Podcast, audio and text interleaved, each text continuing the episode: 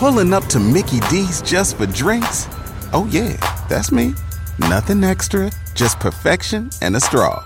Coming in hot for the coldest cups on the block. Because there are drinks, then there are drinks from McDonald's.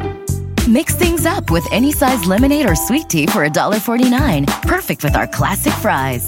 Price and participation may vary, cannot be combined with any other offer. Ba da ba ba ba. Walmart Plus members save on meeting up with friends. Save on having them over for dinner with free delivery with no hidden fees or markups. That's groceries plus napkins plus that vegetable chopper to make things a bit easier. Plus, members save on gas to go meet them in their neck of the woods. Plus, when you're ready for the ultimate sign of friendship, start a show together with your included Paramount Plus subscription. Walmart Plus members save on this plus so much more. Start a 30-day free trial at walmartplus.com. Paramount Plus essential plan only. Separate registration required. See Walmart Plus terms and conditions. Welcome, everyone, to episode 54 of the Highly Relevant Podcast. I am your host, Jack Rico, and this is Bedroom Floor from Liam Payne. You've heard of that name before because he's one of the ex members of One Direction. And I was in my car the other day, and this song came on on my Spotify playlist, and I was like, wait, who is this? And I was like, oh, Sweat. It's one of the guys from One Direction. Wow, look at that. Actually, these guys are doing really good music. Um, they all left and they all decided to have solo careers. I mean, like all of them, all five of them. And the fact that it, all of them have had like hit singles and some of them have even had hit albums is pretty impressive for a band that got criticized for not being able to dance or do great concerts. Uh, these guys have overachieved probably more than any other boy band outside of you know, the Jackson 5, etc., cetera, et cetera. Uh, but you could even argue them because a lot of those members from Jackson 5, when they left, they did not have hit careers necessarily. Uh, and they were very short lived too. So uh, good for these guys. Good for Liam and everybody else who's uh, doing some really good music. Anyways, I wanted to talk to you about this week's episode. I got two guests that I know you guys are going to like. We're tackling two topics. The first one is about rape on film. There's a new movie called Light of the Moon where Stephanie Beatriz, who is a Hispanic actress who is the star of that show, she's also the star of Fox's Brooklyn Nine-Nine. Uh, she has this new movie out where she plays the victim of sexual assault. So her and I get down to the nitty gritty of her thoughts of what filming these rape scenes in movies are like. Also, wanted to get her take on Hollywood sexual assault culture. You're going to really enjoy her answer. She's a very smart woman, and uh, I'm glad that she got to share her insights with us. Also, we discuss in depth the Eduardo Yanez and Paco Fuentes debacle. I'm not sure if you guys know what went on. A Latin TV actor was in a red carpet not too long ago, slapped a reporter in the face for asking about his son, uh, and that slap went viral to a lot of places. And so I thought, you know what? Why don't we talk about red carpet reporting? And that's when I said, well, there's nobody better to talk to than Arthur Kade, who to me is the preeminent red carpet reporter in Hollywood right now. He hops on the show to discuss his perspective on the culture of covering and reporting and interviewing uh, on the red carpet with all these celebrities, how to conduct a proper interview without crossing the line, uh, especially when a lot of the celebrities sometimes become the news headline, and then we talk about that awkward Jim Carrey moment on the red carpet as well that everyone is still talking about. Did the reporter from E actually handle that right? Him and I get into it. So, a lot to talk about. Keep your headphones on, guys. This is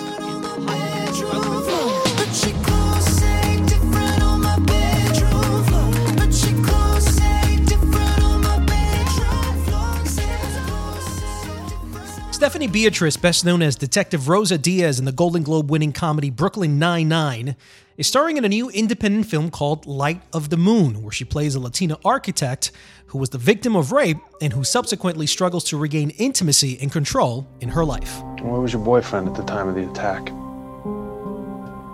How much did you have to drink? Listen, these guys, they prey on drunk girls. Stephanie, welcome to the Highly Relevant Podcast. Thank you for having me. Playing a rape victim is arguably one of the most difficult roles that an actor can inhabit. Why did you want to take on this role?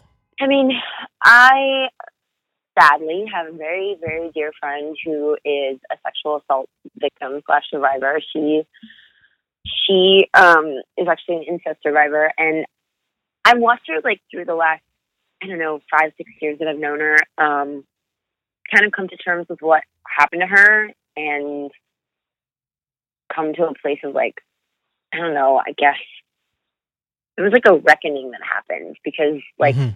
this thing happened and she knew it was the truth, but then she sort of had to let it kind of let it be the truth for her in her whole life. You know, like let it control her or look at her life. Yeah, it's just like let herself like look at her life and kind of go like, right, this has affected me and is affecting me in all these different ways. And like, you know, just watching her sort of deal with that and and her grace and her humor and like, you know, how hard it was for her to come to that sort of place in her life. It was it was really awe inspiring and difficult and then I read, you know, I read Jess's script and I thought of her a lot. I thought of this friend of mine a lot and I just thought like, ah, it's like people just have no idea how intense it is to live with that truth and you know, and still not let it ultimately define who you are as a human being right. right? And I really saw reflections of that friend in Jess's script, and then I thought, like, I I should I should maybe do this. I should maybe do it. Also, it's terrifying to sort of kind of put yourself in a position to portray something that you yourself have never lived through.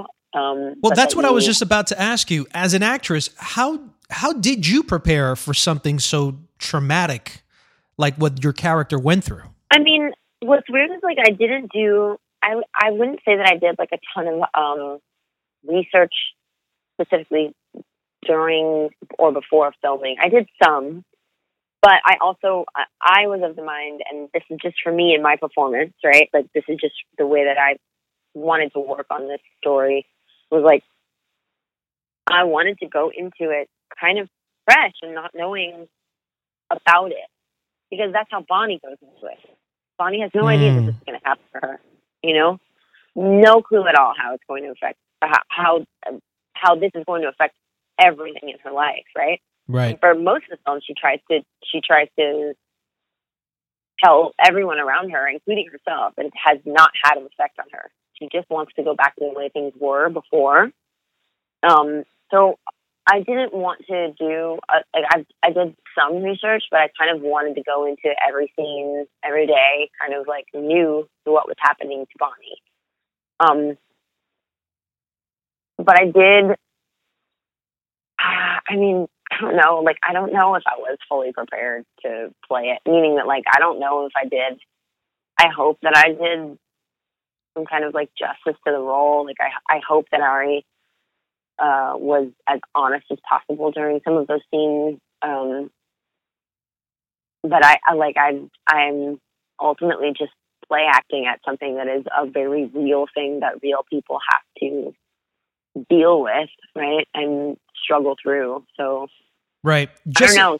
Sometimes I feel almost like like I did. I'm like I watched the film for the first time and was like, oh, like I I don't, I don't know if I did anything right. I hope I did. I I, th- I think you did, and it was actually my my next question was: Did you and director Jessica Thompson, who wrote and directed the the film, did you and her ever have any discussions in how true to life you wanted that scene to come off as, and did you ever have any objections?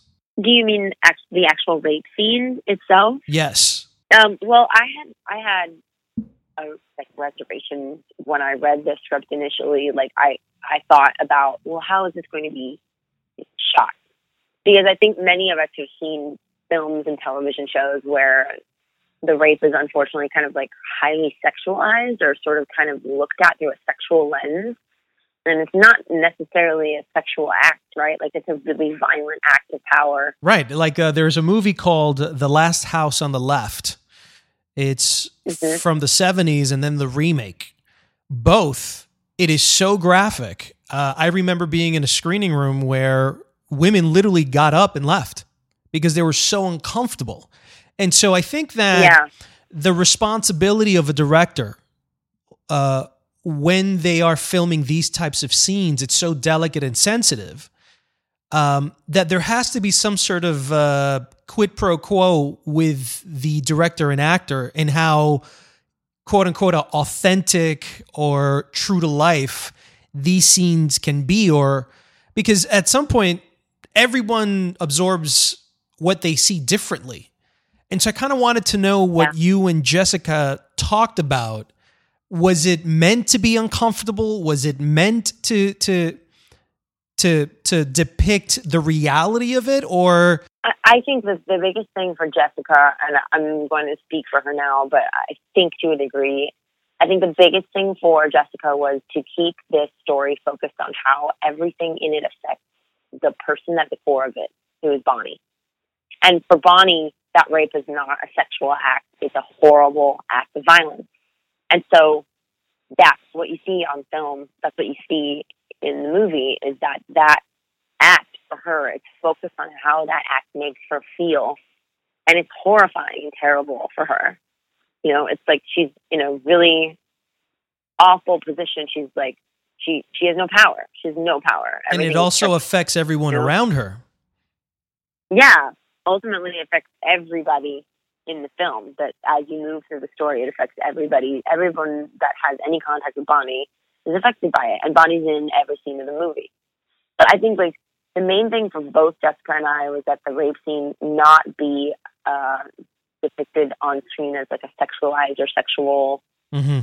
act. Like it didn't, we didn't want it to be like titillating or anything in any way because like that's how it's often, that's how it's often filmed, which is like horrible, right? And if most of us are sort of gathering our uh, cultural consciousness, I guess is the way to say it. If most of us are um, gathering information about our cultural consciousness and through the medium of television film, how awful is it that that's a rarity to see a, a rape happen on film that's like that feels real and terrifying, you know? Like that's that's unfortunate and that's like really something that we need to look at collectively as as humans. Right. So you think it's wrong for that level of graphicness to be uh, displayed or depicted on film? I mean, I, I, I, I can't say that I think it's wrong or right about that particular film that you're talking about because I've never seen it. So I, I don't know what opinion I would form if I'd seen it. But I'll say that the media that I've consumed in my lifetime,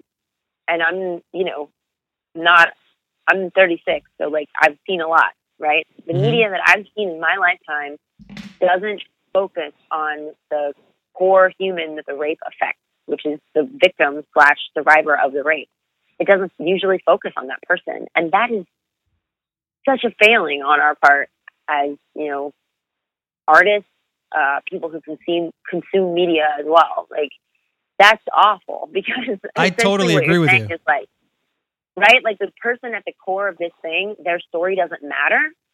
It's just like it just becomes like word rape right? And like we don't even really understand what it means or how it affects people. Well, two things. And that's how we've gotten to the place we've gotten to today, which is like we're living in a pretty screwed up time in which like rape culture is a real thing. Well, that brings me that brings me uh, to to three things that are you know number one, um, talk about today's media consumption, right? Spanish language novellas. I remember there was a streak of novellas where it opened with a woman getting raped constantly on broadcast TV. Uh, the second thing that you bring up is that the culture of these men who actually do these graphic things is now starting to kind of be exposed with the Harvey Weinstein effect. And so it brings to, to light exactly the difference between what a female director like Jessica would do with your scene and the way maybe a man might handle it in others. That just brings me to those interesting sort of topics. And then I guess we have to talk about this Weinstein thing because what do you attribute this culture of sexual harassment to now that the movie, now that your movie Light of the Moon is coming out? I mean, it's a very timely movie. Yeah. I mean, what's weird is that it's, just,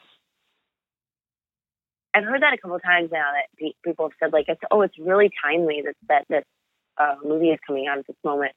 And it's true that, like, you know, there have been some pretty horrifying things come out um, recently. But they've just come out recently. It's not like all of those things happened in that moment that we read them in an article, you know? That's true. They This happen like years months, years, 10, 30 yeah, years. years. And it's a systemic problem that has created monsters out of people, you know? It's a system that celebrates and allows uh, the oppression of women and the uh, and sexual predators to exist. And like, so the problem is, it's not like, oh, the the tree bore this like rotten fruit. Isn't that crazy? That this fruit is so rotten. It's like, well, the root of the problem is way, way, way, way down deep. Like, it's really deep. And and yeah, in a way, this film is really timely. But in another way, it's like it's late. It's really late to the party. You know, It's it, we should have been making this film like 30, 40 years ago. what do you want women or moviegoers in general to take away from this film? I mean, I'd like them to take away a sort of feeling of a feeling of hope that that even though we are in this place in the world right now where we're seeing so many people come forward with these kinds of stories, I'd like people to take away the feeling that they are powerful and that they can help create a cultural shift. Because every person, I think, has the power to, to sort of make this world a better or a worse place.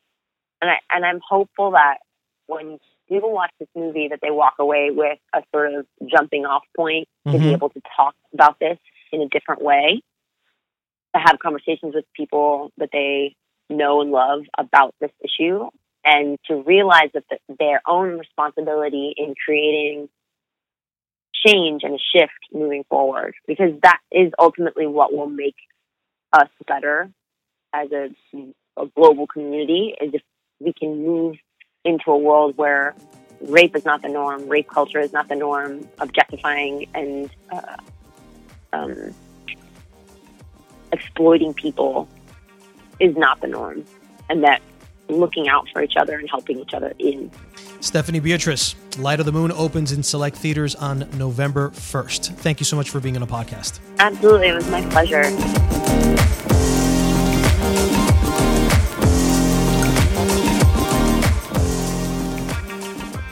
It's time for Jacked In. Let's begin with the top movie news of the week. Michael Bay will be producing a live action movie of Dora the Explorer. Tom Hanks will star in a new robot themed sci fi film called Bios. Justin Lin is in talks to direct Fast and Furious 9. DC and Warner Brothers have cast Sofia Vergara's husband Joe Manganiello in new villain Deathstroke movie. Daniel Day Lewis' final film will be Phantom Thread. Trailers out right now. Uber sexual harassment movie is in the works. Renee Zellweger will play Judy Garland in a new movie. BuzzFeed is planning on making feature films for theatrical release, and horror movies have had a historic year at the box office, and it's because of these four films that you have to watch this Halloween weekend. Get Out, It, Happy Death Day, and Jigsaw. In TV news, Emilio Azcárraga steps down as CEO of Televisa and might be headed to Univision. Showtime has greenlit Lin-Manuel Miranda's new fantasy drama show, King Killer Chronicle, and will also produce and compose music for it. Jennifer Lopez is producing a dance troupe comedy at NBC. Sara Ramirez has landed a spot on the cast of CBS's drama Madam Secretary debuting November 19th. Insecure star Issa Rae is working on an untitled 90s set family drama for HBO. The Disney Channel will introduce its first gay storyline. Netflix's Stranger Things is streaming right now, and Robert Guillaume has passed away at age 89. Switching over to music, Telemundo's Latin American Music Awards happened this week with CNCO and Prince Royce winning four awards and Enrique Iglesias winning Artist of the Year. Luis Miguel is releasing a new album Thanksgiving Day, and his new single La Fiesta Mariachi is out now. Justin Timberlake will be performing at the 2018 Super Bowl halftime show. Selena Gomez confirmed to perform Wolves at the American Music Awards. And producer Spiff TV premiered the new bachata and R&B music video from Chris Brown and Prince Royce. It's called Just As I Am. Listen. Love. Escucha lo que voy a decir. Nada me importa. Solo tenerte junto a mí. And when you're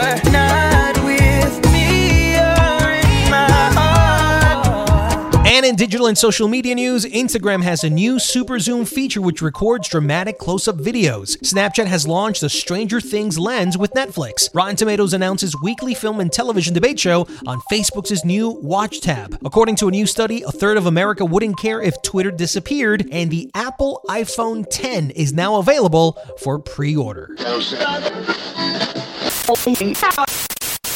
About a week ago, Latin telenovela star Eduardo Yanez slapped red carpet reporter Paco Fuentes in the face to the shock of all who was there because over a particular line of personal questions. Was it warranted? Could it have been handled differently? Well, to help us shine some light on this, I have Arthur Kade. He's a senior correspondent of Celebrity Page and a good friend. Arthur, welcome to the Highly Relevant Podcast. Hey, Jack, how are you? Good, man. So, Arthur, um, did you by any chance get a chance to uh, to to to hear this crazy story of what happened with the Latino telenovela actor who slapped this red I- carpet reporter? I didn't until you brought it up that I was going to be on the podcast, and then I looked it up and I was like, wow, this is pretty insane. It is pretty insane. What was your reaction when you saw that? Did you like just squirm at the thought of that? It's pretty incredible. I mean, red carpets are very controlled, and there's a certain etiquette. Mm-hmm. I can't even I can't even imagine driving talent to a point where something like that could happen. So it, it's pretty incredible. You know, it, the, the other day I, I went to the New York Film Festival, and I think it was either the uh, centerpiece or the closing film, and you were at the red carpet. And I swear to God, this happened to me. This this was my exact thought when I saw you from afar. I said, "Holy sweat, Arthur Kade is here. If he's here, then it's like a real thing that you need to be at." and it's you've become sort of like the preeminent uh, red carpet interviewer for the celebrities. Have you felt that for yourself? Do you feel it from the actors and the publicists when you get there? It's like it's game on. Well, first of all, I'm going to make sure your check is in the mail after that little soundbite. So that's number one. Um, you know, at the end of the day, there's a number of personalities because New York is such a small media market. It's not Los Angeles. And when I say small, I mean relatively compared to Los Angeles. But in the entertainment industry, there's only a handful of us that you will consistently see on red carpets. For instance, it'll be me or AJ Calloway from Extra, and there's a there's a handful of other people. So because there's such a small group of us, we all know each other and we know all the event publicists. So usually you'll see the same faces on a red carpet. That also holds true for talent publicists. So you become friendly with a lot of the talent publicists, and if they trust you and they know that you're going to do a good job with their talent, ask smart questions, promote the project correctly, mm-hmm. and more most most importantly, make the talent feel comfortable, then they're going to make sure that you speak with their talent. So I've been very lucky over the last five years just to work my butt off, build those relationships, develop trust, and then at the same time the talent begins to know you and that's the point that I'm at where I've been doing this so long that everybody will know your face, know your reputation and make sure that you get the interview. I want to talk about limitations. When you're on that carpet, what what are the lines that you cannot cross that is either unspoken or it's code or it's just common sense? What are the things that you're not supposed to do to cross those lines and, and maybe fracture that trust with the actors and the publicist? I'm not sure that they're exact lines. I, I think that when you have enough experience, when you've been doing this long enough, you can organically read where the interview is going. Usually, when you're doing, especially on the red carpet, usually when you're doing an interview, the first line of questioning has to center around the project because that's what the talent is there to promote. So that's what you So lead with. mo- That's almost always what I lead with. Although because of my style and because I'm very conversational and try to make it as personal and intimate an interview as I can, hmm I'll usually start in with some type of joke or something. And when I say joke, it'll be something that falls in line with the movie to get the talent comfortable. Right. But usually, I'll the, the line of questioning will start with the project. Then, depending on where else I want to go with specific talent. It might move towards other projects they're working on. It might move towards topical situations. For instance, a, a lot of us on the red carpets have touched on Harvey Weinstein. Before that, it was Donald Trump.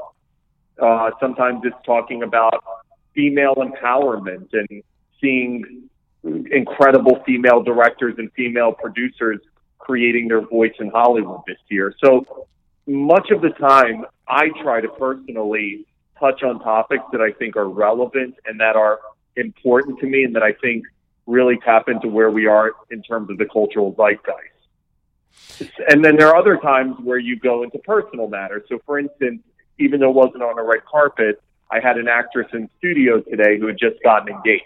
Mm-hmm. So I actually started the interview and I said, Hey, congratulations on the engagement. How did he propose? And it, it, it because People magazine had just reported about the engagement, she was, you know, just so happy to talk about it. It was a wonderful story. But a lot of you have to have a certain ability to understand when talent is going to feel comfortable talking about those types of things, when it's time to maybe shut off that faucet because they're not comfortable, or it may just not be appropriate at all to even touch on certain topics. It, it really is an experience thing, Mm-hmm. but it, it, you know, I can tell you five years ago I didn't have that experience. So I, I'm sure there are a million mistakes. I, luckily, I've never been slapped, so that's a good thing. But um, but there, there's a lot of times that certain, there's a lot of actors or a lot of a lot of talent that just are very private. They don't want their personal life touched. So why do they And even go to these red carpets? Because at, at some point they know they're being exposed to the question coming to them. Well, that's an interesting question, Jack, because at the end of the day, the reason they're on that red carpet is to promote their project.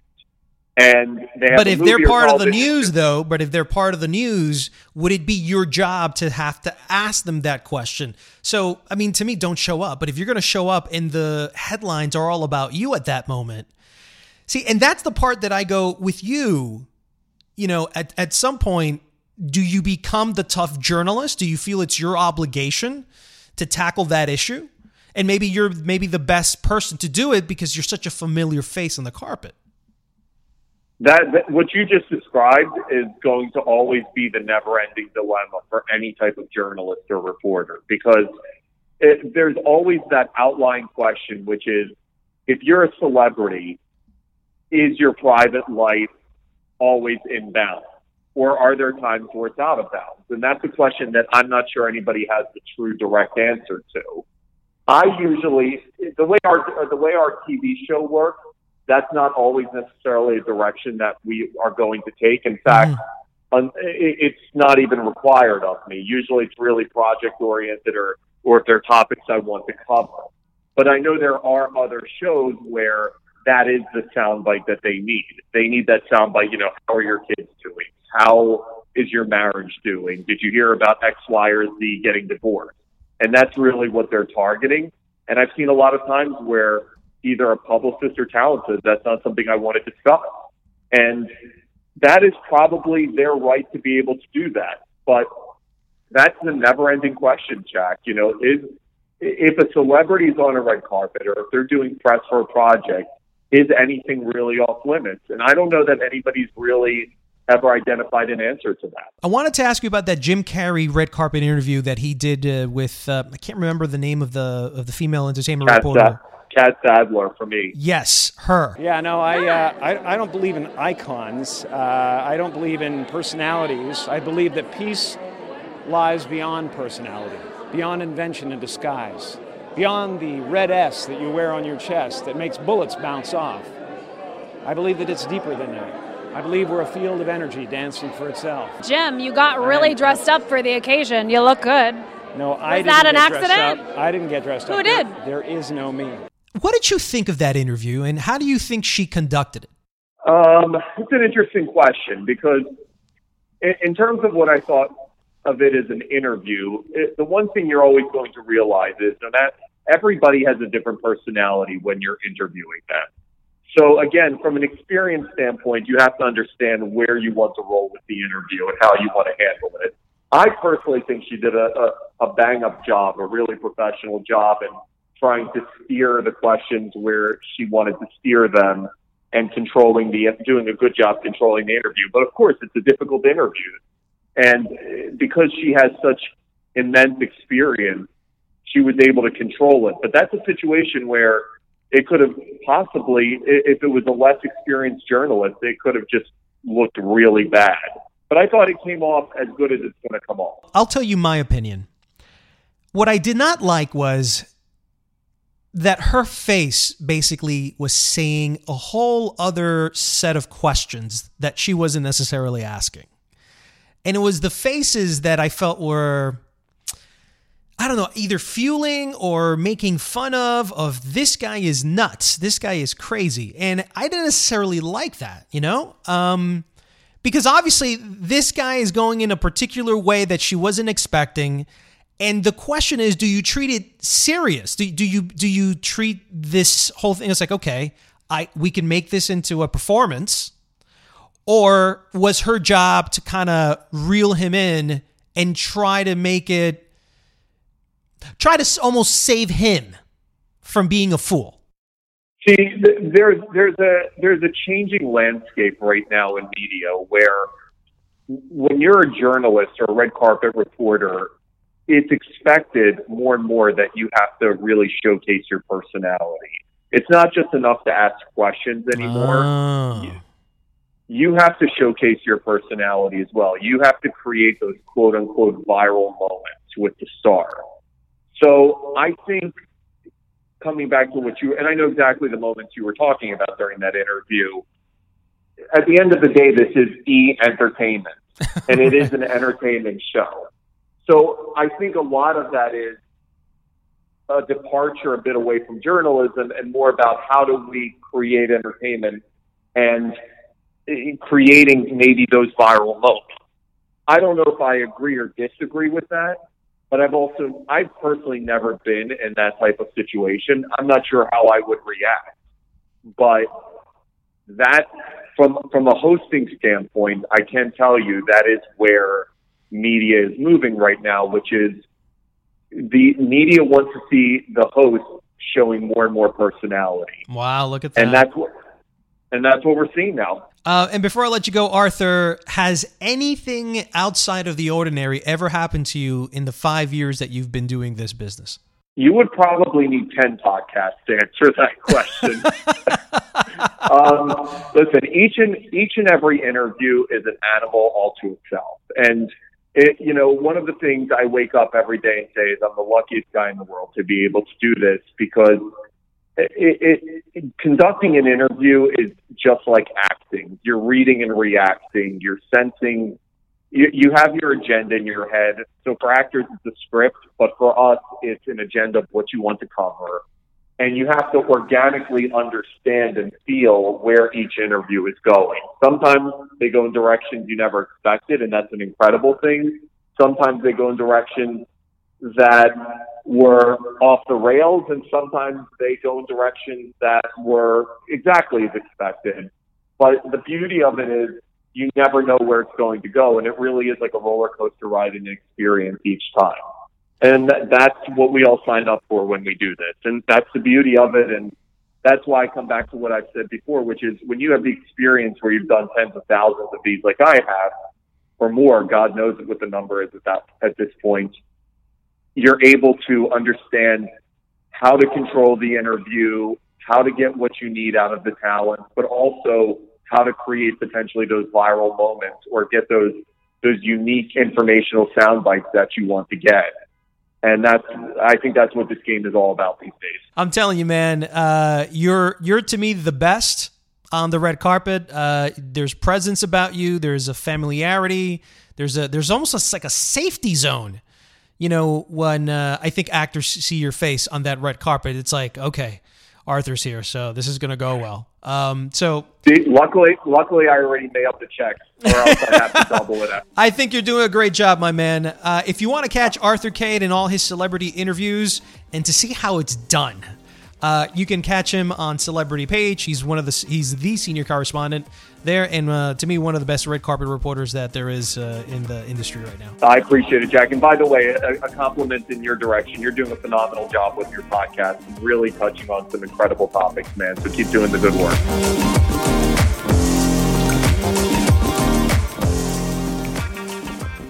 If you're looking for some new songs to listen to, check out these three tracks you might want to add to your playlist this weekend. Tú y yo bailando desde aquí, sintiendo tu cuerpo vibrar, tus pies dejándose ver y soñando desde la cama. Loca, La Garfield. Desde aquí, sintiendo tu cuerpo vibrar, tus pies dejándose ver y soñando desde la cama.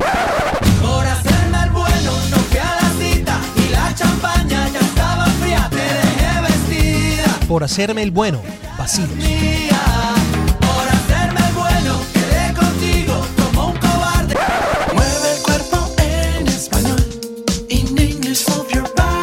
Funky Fiesta, Rawayana, featuring José Luis Pardo. Sube alto conmigo, amor. In English, we go higher. If you're headed out to the movies this weekend to go see Matt Damon's new dark comedy Suburbicon directed by George Clooney, hold your horses. I had a chance to review the movie with my friends Neil Rosen and Bill McCuddy on their podcast called Sitting Around Talking Movies. Listen in. We're going to be talking today about Suburbicon, the new movie that was directed by George Clooney and stars Matt Damon and Julianne Moore in two roles in the film, and Oscar Isaac. Son, There's something I have to tell you. Those men killed your mom. We've decided it'd be best if your Auntie Margaret came and stayed with us. Nikki needs a mother. We'll be strong. We'll be fine. Mr. Lodge? Yes. You know a character named Rizzoli? He's a loan shark. If you were into the mob for money, that might explain what happened to your wife. Here's what I liked about it. First of all, I like these period movies, these sort of noir films that Clooney does. We saw it in uh, Good Luck, Good Night, The Monuments Men, even though that wasn't necessarily a great Confessions of a film. Dangerous Mind. Confessions of a Recaptured the Dangerous Gong Mind. Show from the 70s. Absolutely. So he likes to tr- time travel back in time and, and, and capture certain moments in history and sort of relive them for everybody else. I like that aesthetic about him. Um, Grant Heslov is involved. Clooney, I b- believe, uh, directed it. The Coen brothers did it. What I like about this is it, it, it combines this sort of dark noir film homage that they do so well with this sort of screwball comedy that it's very dark and and, and, and, and black um, and the performances I thought were great Oscar Isaac is the one that sort of really sticks in my mind it's a very violent film for those of that you want to see it but it's violent in the way you know sort of uh, you know, a lot of these absurdist premise movies are violent that you don't necessarily take them seriously. Almost cartoony. Almost cartoony, exactly. Um, but one of the, I think the big thing that maybe Bill you might not sort of agree with is the racial sort of layers in the plot of this film. We're seeing in a, a white American sub- suburbia in America, and all of a sudden it cuts to this African American family in the 50s and how much this white community hates black people, essentially. And so they go back and forth on it, and obviously it's used as a metaphoric tool. It's not meant to be linear in any single way. So I think ultimately what the movie shows is look how America, yesterday and today, we have such hateful people. And nothing has changed whatsoever since the 50s. And I think that was the point that uh, Clooney was trying to make with the Coen brothers. But a screwball comedy is not the place to do that. And by the way, you got you called it a dramedy, you called it a comedy. I No, was I in a room. it- I didn't call it anything. I was in a group. I was I in a it a room with what would 'Cause I laughed, but at the 45 same or 50 I- it was people. dramatic. I can count three laughs in the whole movie. Okay, I by think it's- anybody. and let me just say one other thing about the It's darkly racial, satirical. the racial the tone- the the racial tone is story that's comical. shoehorned into this movie is completely tonality off from the rest of the film and almost reprehensible to watch. There's Why absolutely because it, it's just vile. It's just absolute pure vile. And it's Clooney trying to say, look what's happening to America. It's only going to get worse under Donald Trump. I don't disagree with any of that, Yes. but I don't think this is the place for it. So you don't like the execution, but you do like the concept. I was I felt bad for African Americans watching the movie with us. I almost left in the middle of it, except I was sitting between both of you people, and uh, I, I just really, really don't like this movie. And that's it for episode 54 of the Highly Relevant Podcast. I'd like to thank Stephanie Beatriz, Arthur Kade for being on the show, and thank you guys for taking the time out to listen from your favorite streaming platform wherever you may be. If you like this US Latino podcast, please share it on your social media apps. Tell your friends all about it. If you can, have them subscribe and review the show. Only with your help, we'll get to the top of those podcast charts. Hope you enjoy your weekend and stay connected with us via showbizcafe.com. See you next week on another episode of.